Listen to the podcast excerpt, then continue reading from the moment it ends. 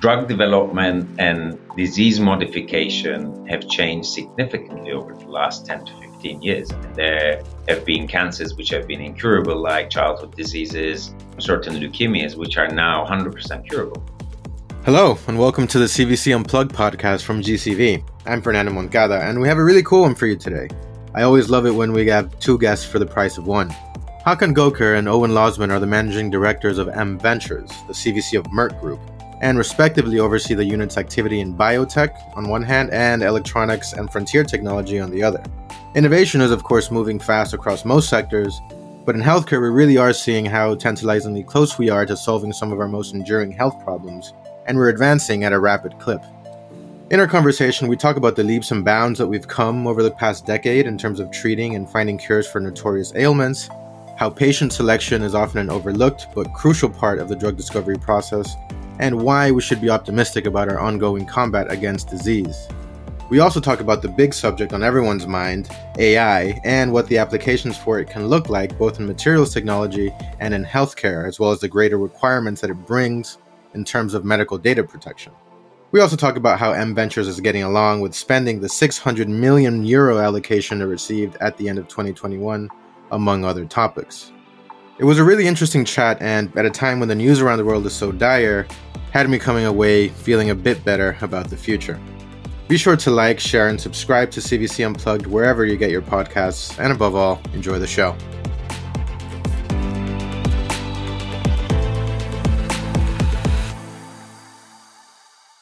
So here we are with a with a good uh, two for one today. Hakan and Owen of, of M Ventures. How are you both? Good, thank you. Good, thanks, Fernando. it was it's great to have you on on on the show. Well, let's start off the way we always do on the show with a bit about you guys and, and your background, how you got to where you are today, uh, co-leading uh, M Ventures. Maybe we can start with you, Hakan. Good, thank you. So, so I'm a scientist by training, which is uh, pretty typical for biotech ventures. Studied in the UK, um, PhD postdoc, kind of in line with many others, uh, what many others have done. I started my investment career at Atlas Venture, which is a well known um, entity in the US now. Uh, they're based in Boston when Atlas used to be a global fund. Um, so I was based in the London office, investing in biotech and tech. So it, after the formative years, I moved to Aescap Venture, uh, based in the Netherlands, a smaller fund focused on European investments because of the LP restrictions that we had. And on um, on the move from Switzerland to the Netherlands of M Ventures at the time. With the growth of the fund, I joined M Ventures in 2013 when we used to uh, be a healthcare only fund, and healthcare is drug development in Merck terminology. We were quite a small fund at the time, 40 million, um, small team, grew that to 100 million, 150 million, purely focused on healthcare investments. And in 2017, we were asked by the company to replicate what we have done in healthcare in other businesses of Merck and, and potentially utilize a fourth bucket, which Owen runs, called Frontier Tech and Sustainability, on what else could be a future business for Merck Group if the group were to choose to build a fourth um, pillar in their in their approach. So that has been my path, um, I've been looking after biotech investments, which cover healthcare and life science tools. So in US terminology, EMD Serono interests and, and Sigma Millipore interests from a strategic investment angle. Owen? Yeah, so um, just a minor correction. I joined in 2018. Uh, I've been with Merck um, since 2013. I'm also a scientist by training as well. Uh, I'm, a, I'm a chemist, a physical organic chemist. Um, and I've actually been in R and D uh, functions most of my career. So prior job in uh, Fujifilm, I was uh, I was I was running R and D, technical R and D for commercial projects. I moved to Merck, uh, running some um, R and D for our early phase research. So I was kind of our internal startup R and D manager, um, looking at developing new technologies that were you know very exciting and uh, very interesting new um, disruptive technologies developing them to a point where we could transfer them to the business unit for commercialization. After sort of four or five years of doing that, I had the opportunity. Uh, this this coincided with about uh, about 2018 when, as Hakan mentioned, we, we set up the new funds in uh, to support the electronics business and frontier tech and sustainability. And I was uh, at that at that time I felt that um, you know venture was an interesting tool. I mean, I'm constantly being driven to bring good science into products, right? And uh, I was doing that through you know the organic way of doing internal R and that's fantastic. But we we're looking at these very very long term projects, often funding them all ourselves. It's very high risk and it's very you know very long timelines. And venture looked like a very attractive model to try and achieve something very similar but de-risking it, you know, raising external capital, you know, doing things like funding to milestones rather than funding to annual budgets. Um, and it was a tool that I felt could really augment the internal efforts that we were we were already doing. Was very complementary to the, the work we were doing internally, looking at that longer time scale and bringing in more partners in order to help us to achieve, you know, these strategic aims of, of the investments. So, yeah, I think that's uh, that covers the, the, the path, right? So Owen, how, how do you think your your background in R and D kind of um, informs how you approach investments? Well, I try and I try and forget as much as I know about doing R and D because it doesn't help with the investments that much. Because you end up getting too uh, too involved in the technology, and uh, really you need to be thinking about how you execute and deliver value to to customers. So I think where it does help is it it does give you an ability to talk to technical founders. We do a lot of early stage investments. I think it's very helpful having that scientific technical background to be able to, you know, uh, find rapport and um, uh, understand where founders are coming from, understand some of the challenges. You know, it doesn't help in terms of the investment side of things. You, you understand the length of time and the uncertainty about R and D. So, you know, I think we, I think it gives us an additional ability to support startups that we invest in because of this deep knowledge we have of, um, you know, how these things work in reality but yeah, I mean, again, it's just uh, it's just having that, that technical background. I think just just gives us a bit more credibility when we when we're talking to early stage technical founders. But I've tried to be less technical over the years and learn more about you know how you actually bring these things into into business. And I think that's that's also it's managing that interface, right? So it's understanding how you transition from one to the other and where you need to be agile. You know what what works for early stage R and D doesn't always work for growth stage and doesn't then work for subsequent scale. So I think understanding where those transitions happen and being very aware and having had a lot of experience working at very different stages in the value chain, very early stage technologies, very late stage, uh, gives a good breadth of uh, exposure across all the things that startups will face in, in this journey from idea to product, basically. Hmm. I think a lot of people might also be interested in, in, in, kind of knowing a bit more about when when you have kind of like the the, the co MD kind of situation as you guys do at, at M Ventures, how that working relationship works, right? Because obviously, in terms of your focuses, you have, you know, uh, Hakan you focus on biotech, and you on the kind of the frontier and the more material side, but you're still working out of the same pot of money, right? So, so how does that kind of work, and, and how do you kind of balance those two? So it's it's not actually that untypical. I mean, historically, many venture funds had mixed um, foci. When, for example, I was at Atlas Venture many years ago, that was actually three different focus areas under the same pot of pot of cash. So partnerships are partnership, and we don't have a formal partnership here because we're a corporate strategic fund. But the way that we operate is is very much like a venture partnership, where you know the investment decisions, the fund management, recruitment, and having an understanding in in the spaces actually benefits each of us, adds additional expertise to decisions, which all in the hope that you will you will actually get to risk mitigated investments that can deliver better financial and or strategic return for the organization. So we think it's a it's a I mean historically we have had uh, single heads in in the organization and since we took over Owen and I have have been doing it together which we think is a very healthy way to make sure that you know decisions are driven in the right manner, um, right speed, and with the right background to it. So we think it works actually. Yeah. Really yeah. well. Yeah, I mean, I think it works really well in, in, in several ways. I mean, the it's good to keep that domain, some domain separation because we're dealing with stakeholders in the corporate which are very different. I mean, partly it reflects about our parent, our parent organization being so diverse, um, you know, all the way from these like monoclonal antibodies for you know cancer treatments all the way through to you know process chemicals for semiconductors. So it's it's quite unrealistic to expect somebody to have the depth of knowledge required in all of those topics. So having that domain knowledge separate and the ability to converse at the right level with our internal stakeholders, and yet at the same time make sure that we've got best practice sharing because the venture component of what we do is very similar, despite the the the, the, the content being very different. You know, the execution of a deal, the terms, you know, the kind of economic side is very similar in most cases. So I think we, we, we make sure that we keep those best practices, but still, you know, have the have the best uh, technical ability to converse with our stakeholders. So I think it works really well.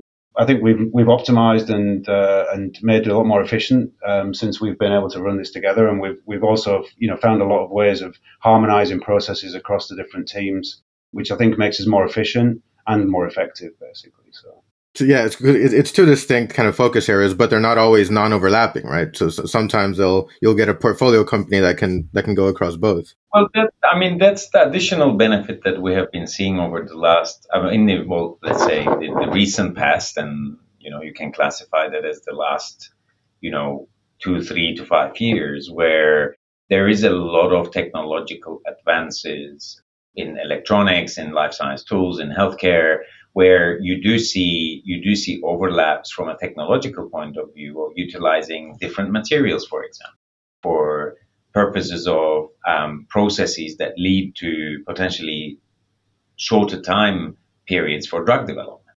So it, we find it very beneficial to have those, you know, to be so close to such three organizations that are experts in their space. And within our organization, Owen and I have a really good way of kind of looking into the detail of technologies on what else can be done to speed up whatever you're trying to speed up in that investment hypothesis that it, it, that maybe sometimes it is good to look outside of healthcare towards uh, electronics performance materials to actually see what is ha- happening in other sectors that you could copy paste into healthcare or or life sciences. And also from the AI angle I mean there are multiple parts of machinery that is being utilized for AI and machine learning, which can, which obviously is, is a very, you know, very technical side of it goes to um, electronics, but quite a lot of those applications also apply to drug development and life science tools. Yeah, it's quite interesting. We've seen, you know, over the, the last sort of five years, we started to invest heavily in things like AI accelerators, knowing that these were going to be technologies which would drive um, a lot of adoption in the electronics business. And now it's really fascinating as we see in these technologies starting to mature and come to the market. We're also seeing the use cases being developed and the real value creation oftentimes is in is in applications in healthcare, for example. So investments that we made five years ago in electronics are now starting to, you know, effectively find their way into data centers and other applications, which are then aiding our healthcare colleagues to, you know, design drugs faster, more effectively, and things like that. So there's uh, there's a lot of overlap in terms of um, you know some of the enabling technologies are now being applied in different spaces, which are really is really powerful. Yeah, and I was going to ask uh, about AI in a bit, but I think might this this is a good place I think to talk about it. Like, like, as you kind of alluded to, it, it's it's it's a kind of underlying technology that we've that we are seeing permeate pretty much every industry, and, and we're kind of still scratching the very surface of, of seeing what applications it can be used for. Um, but what are some of the more kind of exciting use cases that you've seen for it, both in, in, in biotech and in the material space and, and frontier technologies that you're looking at? That is. Okay, well, I'll, I'll start us off. So, I mean, I think it's quite funny that the uh, I, I, was um, I was doing what you would call AI maybe ten years ago. It wasn't very effective then because we didn't have the computational power. But it was it was heavy lifting and a lot of maths, and you know it was giving good results, but it wasn't to the same scale we're seeing these days now we're seeing a lot of well, we're seeing it being applied ubiquitously. I would say to some in some cases more effectively than others. And I think you know we'll continue to see um, you know this penetrate many different applications, many different areas, in the same way that all you know computational components and tools have, right? Simulation, etc., etc. Um, I think you know the the underlying technology is still developing really quickly, and the systems and the processes on how you integrate these things, how you get the data, how you do it securely, how you do it, you know, in a trust in a trustworthy way where you know people can trust the, the results coming out of it.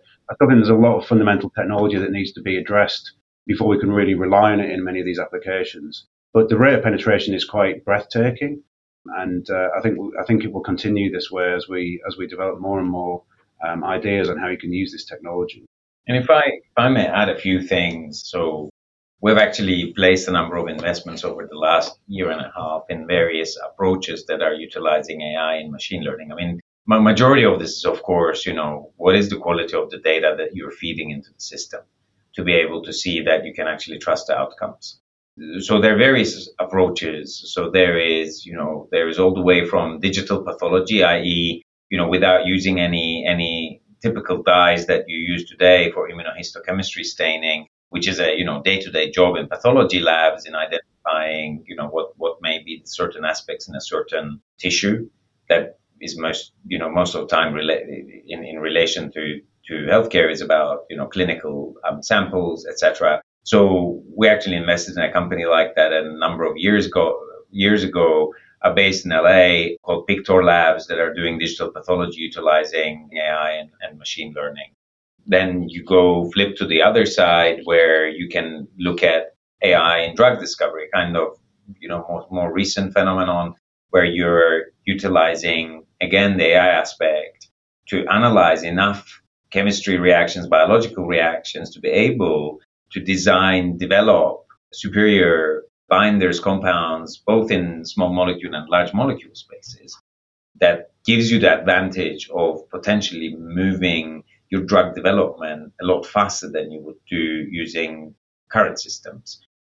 That can also go towards more on around spatial biology, which again is a more recent concept and, and the way one way of using that is, is going into again patient data immunohistochemistry slides from existing trials or the work that has been done to really analyze that and find if find fast if there is a link where you can actually your your analysis could help you predict what patient groups to use what potential outcomes could could come from your certain trials because these are expensive propositions in the in pharma development chain that you know for your typical phase two to phase three can range from 150 million to a billion dollars in, in large indications. So if you could speed up the development and utilize the patients that are truly predicted to give a response to those A is more ethical way of moving forward. B is a lot faster and could potentially in the future drive prices of drugs lower because you haven't just spent that much money on R&D so you can actually afford to have different pricing on on the on these drugs. So a lot of applications in in healthcare, a lot of applications in life science tools that are you know that are certainly looking like it will speed up um, the whole process of drug development all the way to um, registration and, and getting drugs on into the clinics and on market. No, it's, it's it's a super kind of exciting development, I, I would imagine, for, for the healthcare space. And to your point about obviously needing high quality data to to to make these you know a, these AI applications work. And, and we were kind of speaking about this the other day, Owen. To what extent does the presence of some kind of AI technology kind of further highlight the the importance for data protection in in the kind of medical space? You know, uh, patient protection, what have you. Does, does that come more into the fore than it already is, or, or? No, I think very very much so. Yeah, I mean, you know, there's there's I think if you look at this from from different aspects. I mean, there's there's AI which is really trying to like the generative AI, which we're seeing a lot of hype around at the moment, which is really trying to infer new things, right? So it's more about the creative process, like coming up with something new. And this is where the drug development, a lot of these areas come in. But there's a lot of AI which is a little bit less sexy, if you want to call it that, which is just about trying to take data that exists already and try and get more insight from it and try and deliver value from from from that route as well. And we see that, you know, we, we work in some of the most conservative industries in the world, right? The, the healthcare industry and the semiconductor industry are both very, very conservative industries. You don't change anything in the semiconductor manufacturing process unless you really have to, because you can have huge unintended consequences, cause a lot of cost. They call it an excursion if you have an, an unknown event which derails your manufacturing. And one of the companies we invested in, Tignis, they use the data which the fab already produces to help them make better decisions on, on how to improve yield, how to improve processes, or how to spot errors before they happen, or be, give, give them early warning on these errors before they happen. And these are directly transferable, these are directly translated through to immediate economic value. But you, to your point, there's obvious concerns because you know owners of the tools, owners of the processes don't necessarily want a software company or a chemical company to have access to all of this data. So they want to have the benefit of the model, right? They want to have the benefit of the insights which it develops, but they don't want anybody to see the data that's gone into that to form that model. So there's a lot of these technologies such as uh, federated learning and other privacy enhancing technologies which allow users to you know exchange information in a very secure environment to build collaborative models together which is really where a lot of the insight comes you know that could be the patient versus the, the, the drug manufacturer it could be you know the chemical manufacturer the, the foundry and so looking at how you basically facilitate you know secure transfer and sharing of data to produce the collaborative insights which benefits everybody I think there's a, there's a lot of uh, technology that still needs to be developed uh, around that. And it goes hand in hand with the AI development as well, with the model development and the other, the techniques. And and so so then go, going digging a bit more into into into your strategy. So just just to give uh, listeners an idea, and, and correct me if I'm wrong. So you guys are mostly kind of stage agnostic, right? Looking at early seed stage to to Series B, typically in that in that window, right? and you know, and I know I think it was at the end of 2021. I think that that you know your your war chest got supplemented to the tune of I think 600 million. That's right. Euros to de- to deploy over five years. how's that kind of coming along? It's well, it's on track. It's going well. yeah. we have more white hair, so we have been opportune to to utilize um, utilize the, the cash that was that was kindly trusted to us in at the end of 2021 to put that to work across all the funds, mm-hmm. um, all the four spaces that we focus on. Been a, a, pretty busy two years. We're actually kind of putting together our biannual update at the moment, where you know it's a good reminder of what work has been done, how our portfolio progressed, how our new investments uh, have been coming along, and some of the plans for next year and the year after. So it's been a it's been a, a very exciting time for us, and of course you know, when we got the allocation, we are in the middle of the corona pandemic and some of the, you know, pricing challenges there, which then kind of turned upside down on, on, on the market.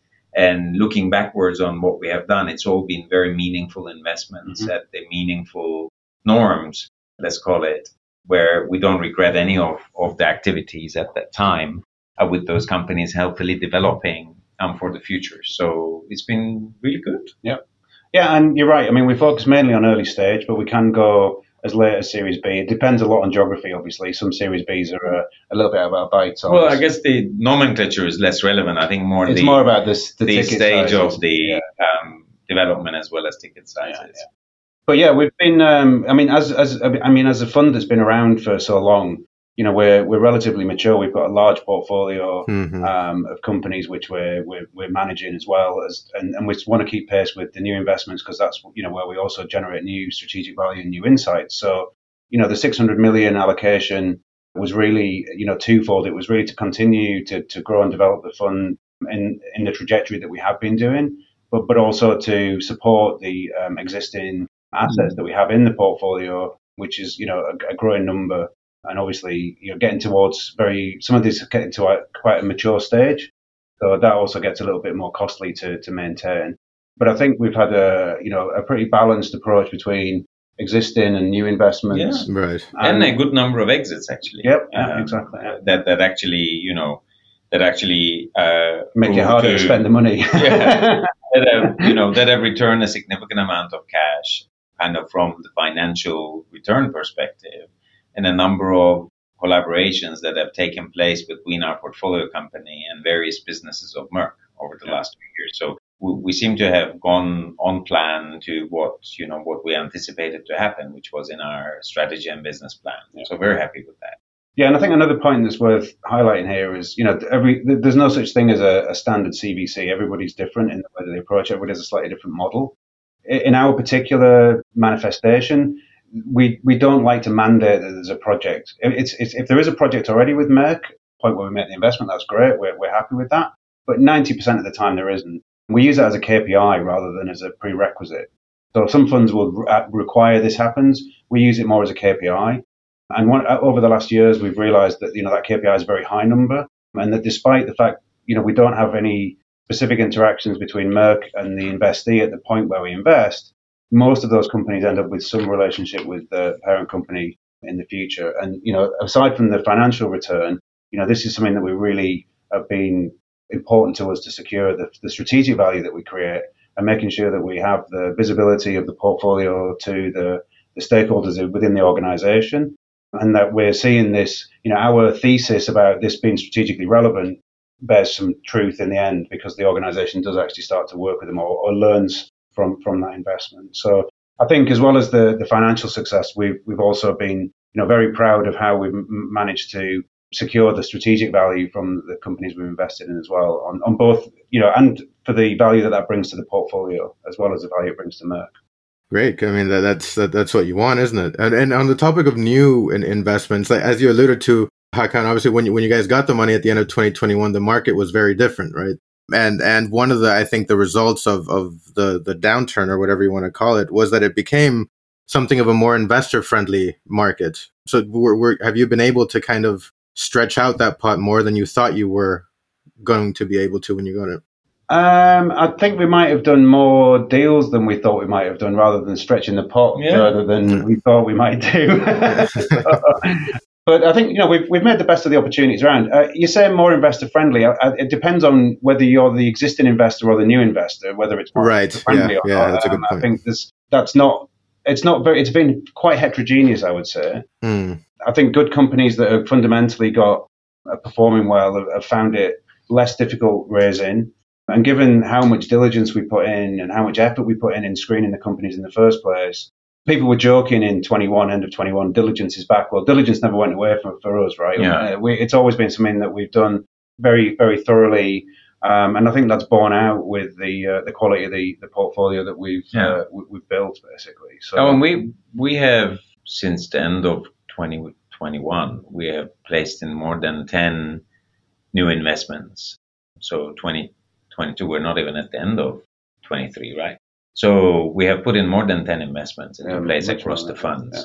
which is a very healthy number for us. So we didn't, you know, we have increased the number of investments per year since then, but it's been all, again, very much meaningful investments in the usual venture venture terms rather than some of this the structures that we have seen which we thought that was not very healthy for us to to play in so we're happy that we have done those and we continue along the same track.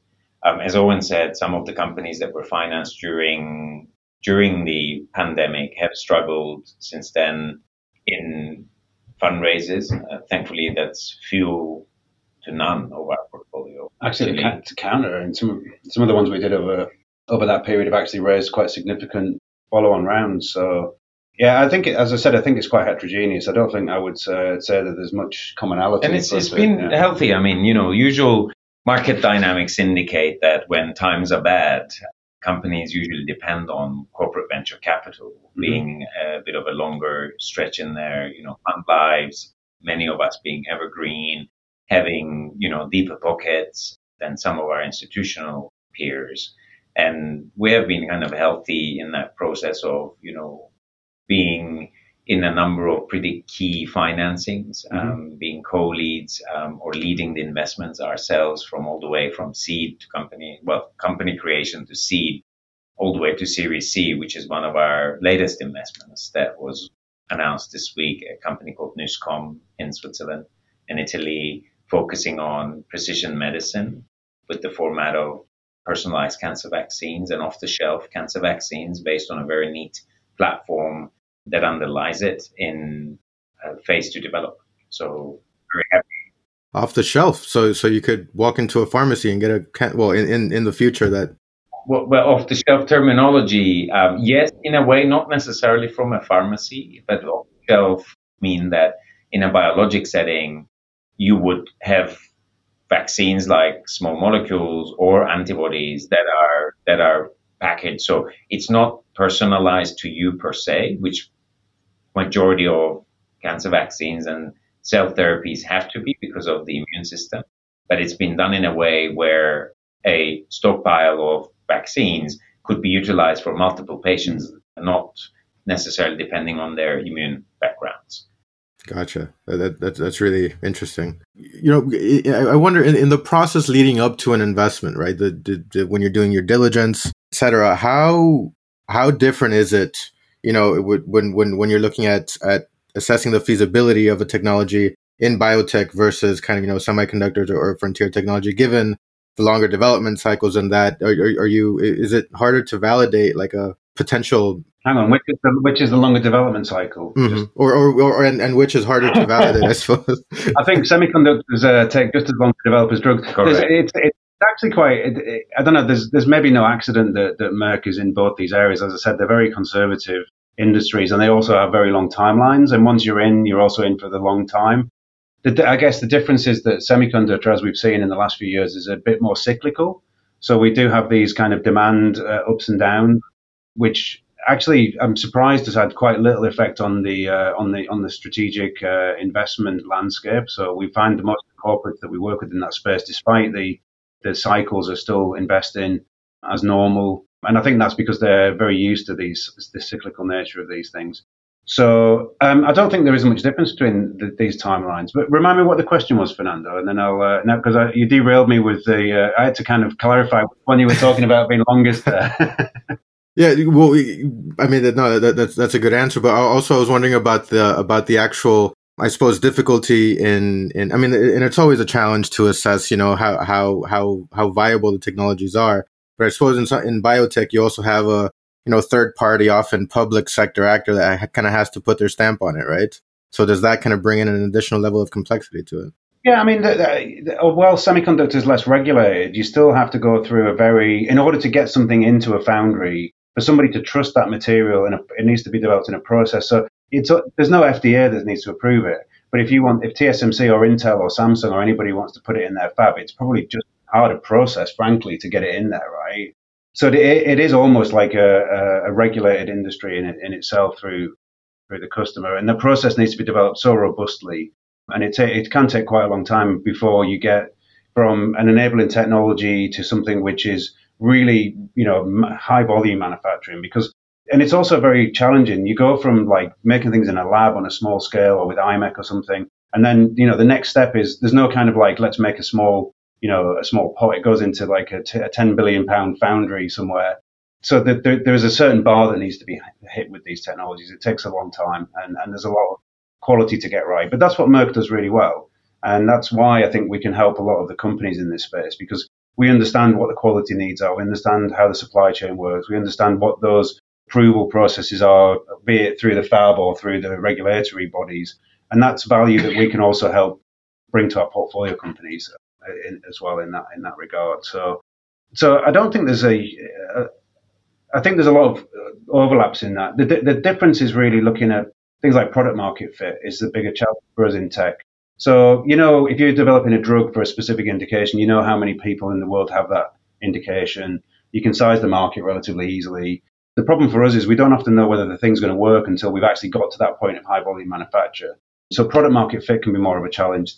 The counter is true in drugs. You don't know whether the drug's going to work until you put it in a person. And, so how, how fast competition may move ahead of you, right? I mean, a glitch of a, you know, one, two year delay could change the outcome quite significantly. But you know, like any other, you know, risk areas, these are calculated risks that, that one needs to take if you really want to be part of the, the next generation of, of potential future products. Healthcare is evolving constantly. The way we treat diseases are evolving. The way the doctors are behaving, the way the, the FDA is, is, is, um, and other, other regulatory institutions are progressing their decisions. It's all in evolution. It's a very fast moving space at the moment. So you do have to take calculated risks if you want to stay at the forefront of participating in in providing healthcare with the associated um, income that you that, that, the pharma or life science tools company can take in. Yeah. And and to that end, we, we've we've mentioned obviously targeted oncology a bit and, and AI technology, but beyond that, what what are you guys seeing out there that's really exciting you right now? So we have certain areas of interest at, at Merck Healthcare, oncology being one of them, neuroinflammation another, and this is an area uh, that is anticipated to be early in the development of neurological diseases, be that from neurodegeneration all the way to psychiatry, some psychiatric diseases. We're one of the very few parties that are very large in, in fertility, human fertility, male and female. So these are all areas for us for um, for potential investments from a strategic point of view. Plus, we are quite agnostic when it comes to new technologies, new platforms that could potentially in the future give products in any of these spaces that we have. So sometimes it's too early to tell where a technology or a product would prove its major value. And we do not ignore those. We don't say, oh, let's go develop, you know, you guys go develop your product to a stage where you know and then come back. We actually take the risk of getting involved, um, setting some of those companies up, um, either alone or with others to really help build the technology, hoping that one of those areas would be a future fit for future Merck strategy. Yeah. And if it doesn't, that's also good. We can look at those then as, as, as financial investments and, and support the company as our institutional VC peers do. And do you find that demand follows technology development, or is it vice versa? I know there's always, you know, there's always a, a, a well, it's a, a cycle there. But. It depends. I mean, it's chicken and egg. So you have somewhere the demand is is is following that demand is following technology, and others where demand is then demanding new technology. Yeah. So it's tough to answer that one. Yeah, I mean, I think I can, uh, you know, from the electronics and frontier tech side, you know, we we've had a big focus on sustainability over the last few years. We've been working with a consortium of other CVCs in the semiconductor space.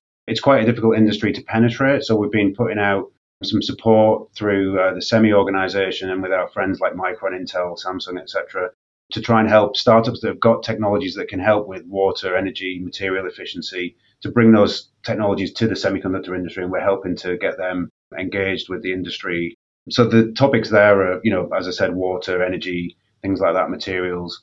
For Merck specifically, you know, we're, we're, we're looking at technologies that can help to mitigate the PFAS component in, in the industry. This is a big, a big problem throughout the whole industry. And it's something that we're looking at technologies that can either abate or replace these PFAS materials because they're essential components of many of the chip manufacturing processes. We're, we're continually focused on things that drive in high performance compute. So anything that makes transistors smaller, anything that means we can pack more functionality into less space more efficiently. So looking at accelerators for AI, data center disaggregation, things like photonics, and also, you know, other things like um, digital twins. So this merging of the physical and digital worlds, and how do we how do we best exploit that? How do we best monetize that? How do we make you know materials faster? How do we make processes more efficient?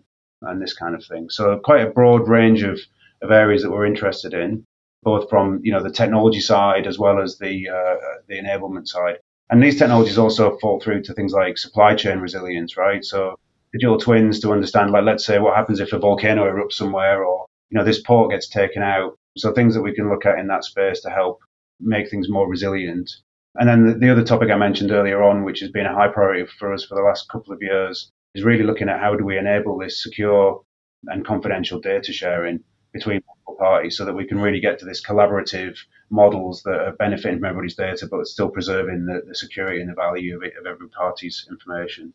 No, it's it's always fascinated me that you know for for something like uh, materials technology, a lot of people might think of materials technology and think, oh, great, we'll we'll get better touchscreens or whatever. But but it's really ubiquitous and it, it, it's really everywhere. It's, it's, the stuff that other tech is made of, so it's super important. Everything's made of something. Yeah exactly. Yeah. so Another thing that I was curious about, you know, what what is something, and perhaps this might be one for you, uh, Hakan. What's something that people don't tend to know about the drug discovery process, right? Because everyone's, you know, kind of vaguely aware of the basics. It has to go through obviously research and, and validation and approvals and trials, etc. But you know, what, what are which is already obviously a significant barrier to entry. But what are some of the kind of trickiest minefields that people might not know about? It, that that would have been an easier question to answer before COVID. I think everyone right. everyone had a really good exposure to what the challenges are in drug development, especially when we were all waiting for a vaccine to come through. And you know, the, initially the feedback was, well, it'll take uh, two to five years to, to get a vaccine approved. I think that was one of the challenges that people actually saw that drug development is not that I just think of an idea and the next day I can inject patients with it. And comparatively, the vaccines that we have seen during the pandemic were extremely fast. And that was thanks to new technologies, new RNA technologies that could speed up development for vaccines against certain epitopes uh, in a shorter time frame. So the thing that uh, maybe I wouldn't say that people don't know about it, uh, but I would say that may, maybe people don't focus on it is that you know patient selection in trials. And again, that, that kind of goes back to the cost of a potential trial and, and making sure that you have the you have the right patients for it. That patient selection process becoming quite key both in the eyes of the regulators, the pharma, and in return biotech companies, the privately funded biotech companies. That you know we have a limited time, we have a limited pot of cash, if you can kind of put that as an umbrella need you can't spend billions on trying to develop something and not be able to price it. And then when you price it, then there will be certain pressures that, you know, that's not affordable for many governments or, or, or um, insurance policies. So the patient selection process and technologies that come to help that process are pretty key to day-to-day life of many biotech companies now, from biomarkers to analysis software to various ways of looking at changes in biological systems. And in oncology, that's been kind of around. Maybe if I can exemplify neurology and neurodegenerative diseases, these have been long and costly trials demanded by the regulators to show that you, rightly so, that your, your drug is making a difference in the outcome of the patient. Now, looking at you know aging population, the, the incidence of certain neurological diseases increasing, for various reasons, including you know the general age um, aspect, is that both pharma and regulators are working in ways to actually enable surrogate markers to be recognized as endpoints of trials, which can then give you enough confidence to move to the next scale and maybe even allow you to utilize a smaller number of patients to go through the trials for potential approval. And there has been a lot of rhetoric and news flow and discussions around the recent antibody approvals for Alzheimer's disease, for example. Mm-hmm. How do you get there? What's your patient population? Is it working? What percentage of improvement can you consider it as working in inverted commas?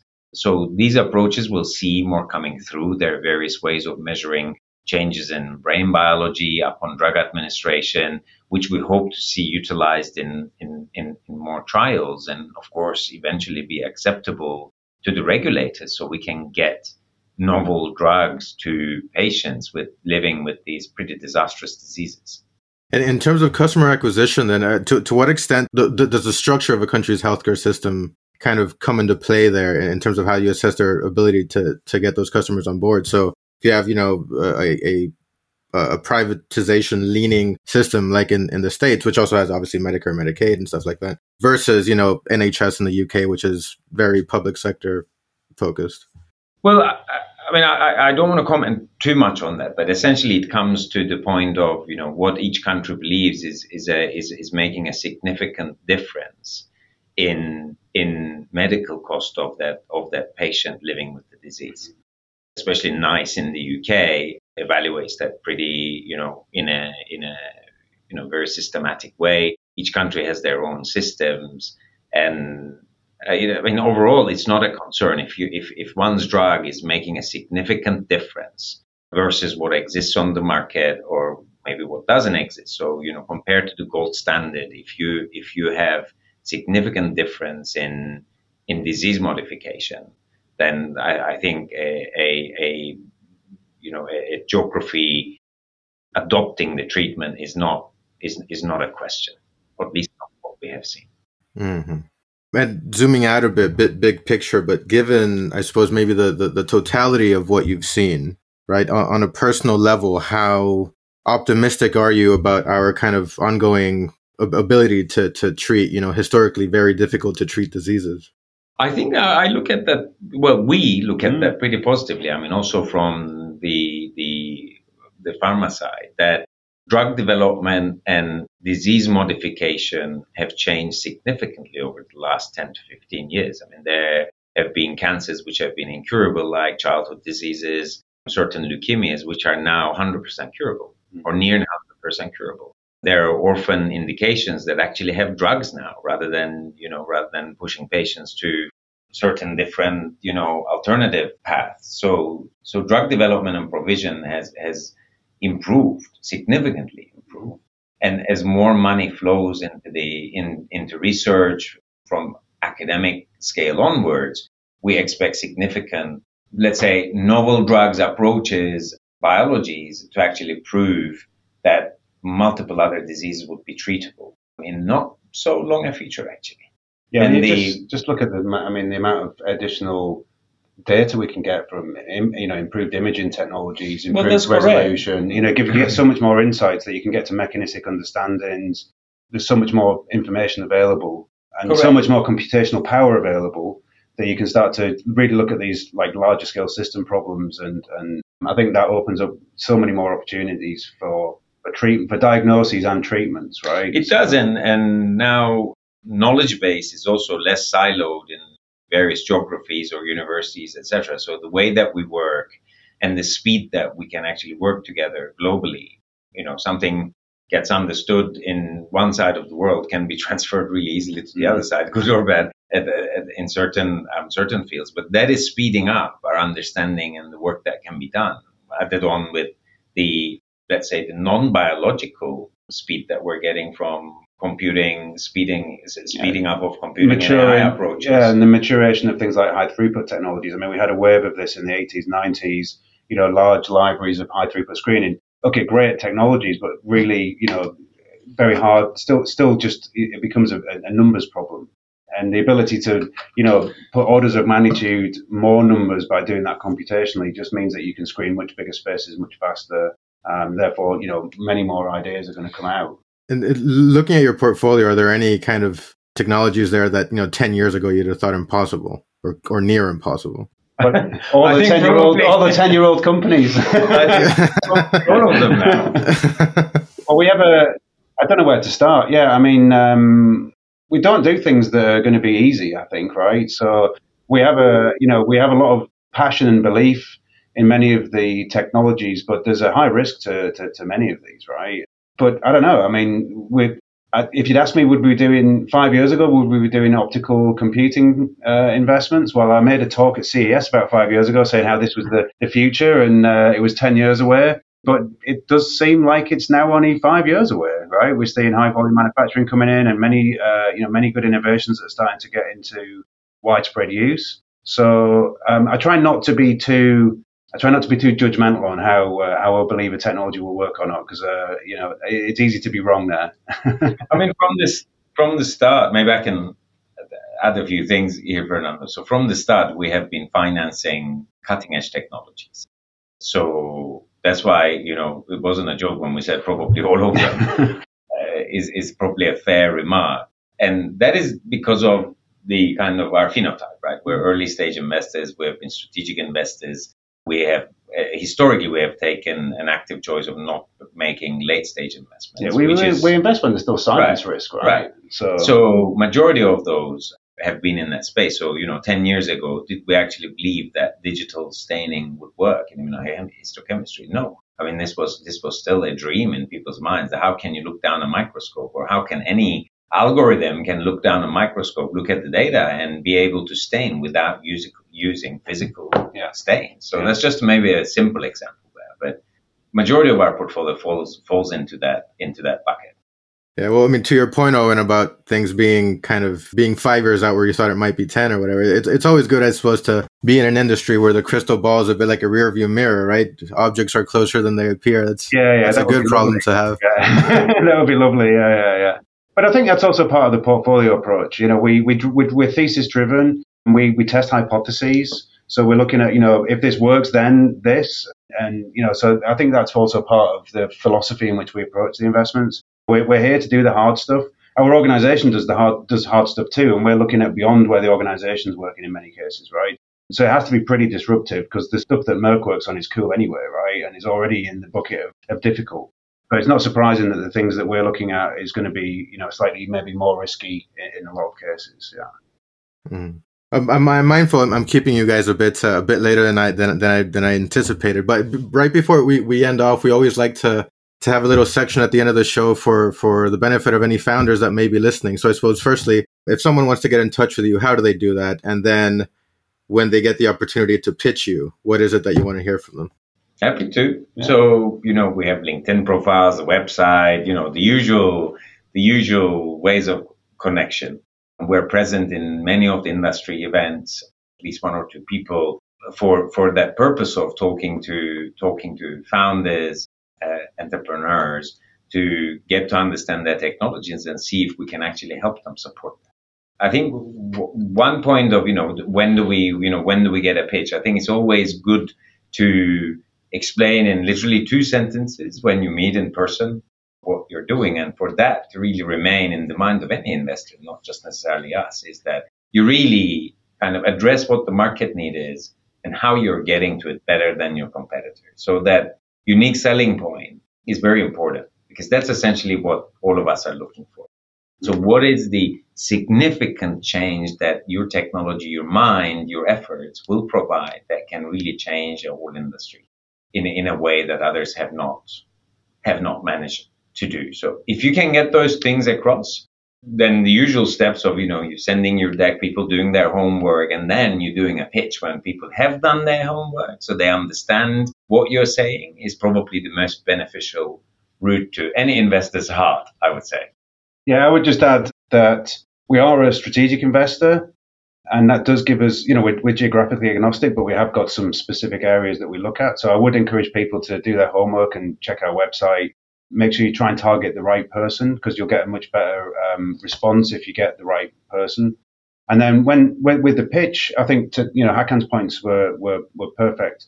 I would just add, you know, it helps if you're talking to a strategic investor, and, and I don't mean this specific to Merck, but to every strategic investor. Think about what it is that that investor can bring you, and what can you bring their parent company. Right? It's we are strategic investors. There has to be some strategic value creation we like that to be both ways. We like that to be two sided. So it's worthwhile thinking about what does that mean for you as a company um, when you pitch us, because that makes our job much easier if we understand, you know, where can we bring value to you and what do you need from us, and we can very quickly identify whether or not that's a mutual benefit.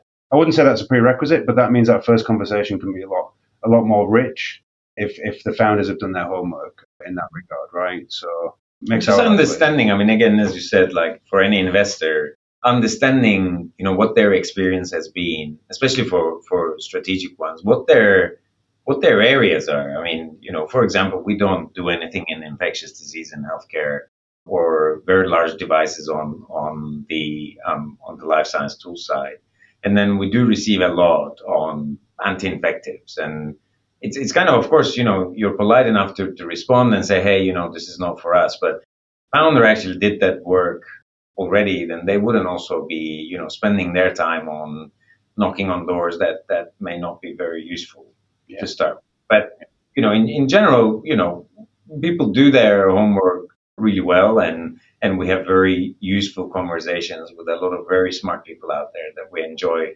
yeah. um, which makes us come to work on a day-to-day basis yeah exactly yeah, yeah. And I mean, from a personal perspective, what I love, you know, when I'm seeing pitches, as what the thing that excites me most is what what is it that you, why is it that you're here? Why what what makes you excited about this this business? Why are you going to be getting out of bed in five years' time when everything's going wrong? So I like to understand the founder's story. How did they get there? Why they're passionate about what they're trying to do? Um, that's just my personal uh, thing. It doesn't it doesn't impact the investment or not, but it's one of the things that gets me very excited, and I love to hear those those stories.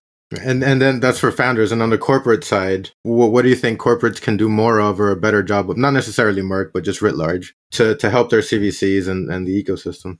Well, I think you know we've had a, a lot of experience in, in our parent. We have a ve- we're very lucky to have such a great organisation, very innovation driven, very sympathetic and understanding to where venture can help. I think where corporates they really need to understand the venture is a tool and it's it's part of a full toolbox, right? So it complements R and D, it provides optionality, it gives you additional it gives you additional mechanisms to engage with interesting innovative companies. It gives you additional um, ability to engage with your partners in the ecosystem as well. So I think it's a hugely valuable tool. I think it needs to be used in the right way.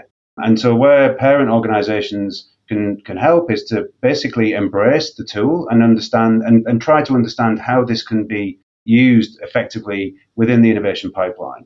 So we're not here to serve everybody in the organization. You know, Merck's a huge business. We have many people doing, you know, a lot of uh, a lot of great things in terms of like customer engagement, things like this. Venture isn't going to solve all, all the problems, but there are some things where it can be really, really powerful and really valuable. And understanding where that can be and how that can best help, I think, is is a really important um, aspect. And it's also part of our job to help. I wouldn't say educate, but help to make sure that we're uh, providing the right input to the stakeholders yeah. so that we have that um, we have that level of uh, understanding. I mean, one point just thinking about it is you, you know you you've been right on on on the spot for that that the expectations have to be you know have to be realistic from venture tools and and our organization we've been very lucky with that. Historically, I, I think overall corporate venture has probably been the oldest in healthcare globally, mm-hmm. uh, with some of our peers being set up in 1975. I'm the same age as I am, and and and then others have followed further on. And one of the challenges that is is less so, in fact, none so in healthcare is that when corporate venture first started, the corporate side would always want to have a, some kind of a hook on mm. either the assets or the platform of the investee company which naturally becomes a, a, potential hurdle when that company needs to progress and grow and maybe attract some competition to it. So, so healthcare understands that. So pharma, pharma CVCs understand that, and they have been, you know, they have been acting in the right way for a very long time. Uh, we do see from time to time in other sectors where that kind of evolution hasn't really taken place yet. And I think that's probably one of the one of the points, as Owen said, is to understand how the venture tool can really provide the maximal benefit to you without asking too much out of line with what a small company can deliver eventually. Yeah, yeah.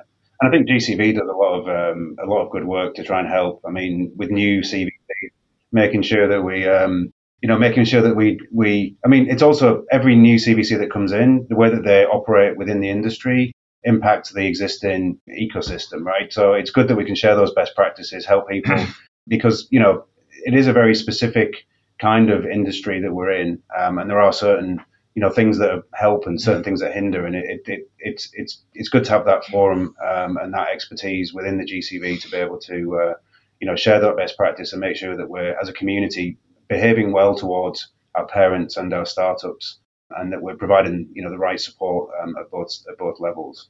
Well, that's what uh, that, that's what we, we strive for. So so thanks a lot, M- much appreciated. And it, has been an absolute pleasure speaking to both of you. And and you know, best of luck to, to you and your portfolio companies. I think more than most sectors, you know, you, you you guys invest in stuff that can really have a deep impact. So so really, best of luck. And I'm sure we'll be uh, keeping in touch. Yeah, we'll speak to you soon, Fernando. Thank, Thank you very you, much. Fernando. That's it for this week's episode, folks. Quick reminder to subscribe on your platform of choice to always keep up to date with our latest guests. I have been Fernando Moncada. Our sound engineer is Mark Chatterley from Inner Production, whose great work you can check out today at innerproduction.com. We'll be back again next week, as ever. Until then, have a good one.